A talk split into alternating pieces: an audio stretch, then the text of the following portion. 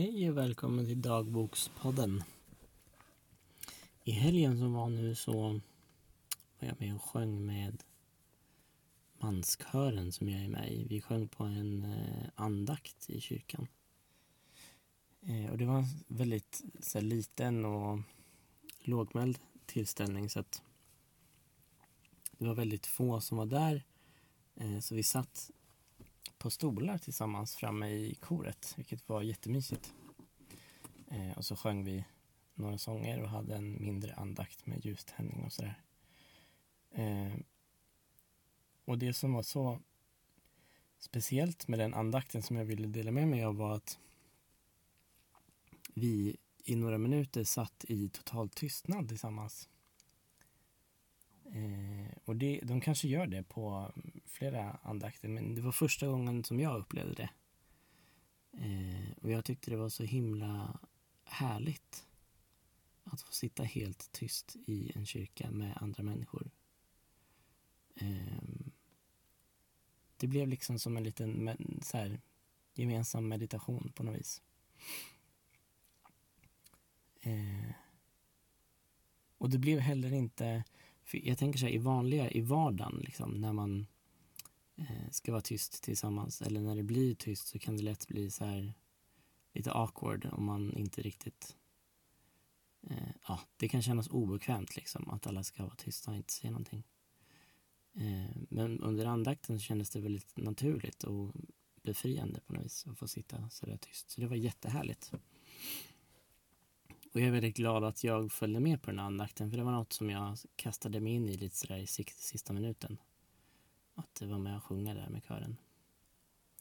Um, så det är jag jättetacksam för.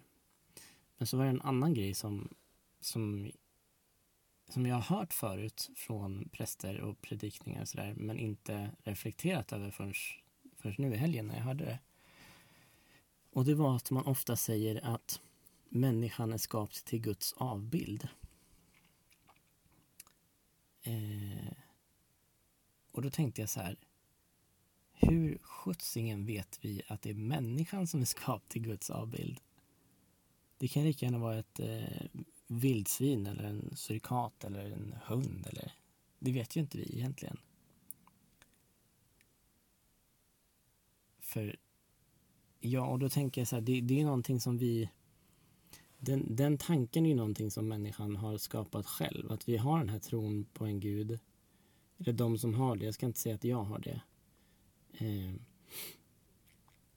jag tänker att de någonstans har skapat den här bilden av att Gud har skapat oss till sin avbild. Eh,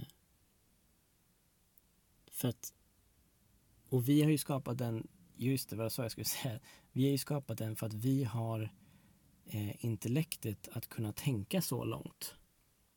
Att liksom kunna eh, fantisera och vara kreativa i de banorna med det intellektet vi har fått som människor. Andra djur kan ju inte göra det på samma sätt som vi kan. Eh, så i min värld är det som att vi, vi har tagit oss friheten på något vis att säga att det är vi, människan, som har skapats till Guds avbild. Men istället skulle jag vilja jag skulle vilja vända på det och säga att, att vi, att människan har skapat Gud till sin avbild för att ha någonting att se upp till. Eh, för att känna att man har en, en, en högre tro på livet. Till någonting som vi inte riktigt kan ta på. För mig känns, känns, känns det mer logiskt på något vis. För jag har kommit fram till att jag är, jag är väldigt logisk i mitt tänkande. Jag behöver ha logik bakom saker för att jag ska förstå det och för att jag ska kunna eh, ta in det. Eh, och det var därför jag inte, jag försökte ett tag att bli troende eller vad man ska säga. Eh, för jag levde ganska, ganska mycket i det. Mina vänner Eh, är troende och sådär. Som jag umgicks mycket med. De är som jag inte um-, umgås lika mycket med nu. Ehm, och då när jag umgicks mycket med dem och gick i kyrkan och på andakter och så här så, så försökte jag bli eh,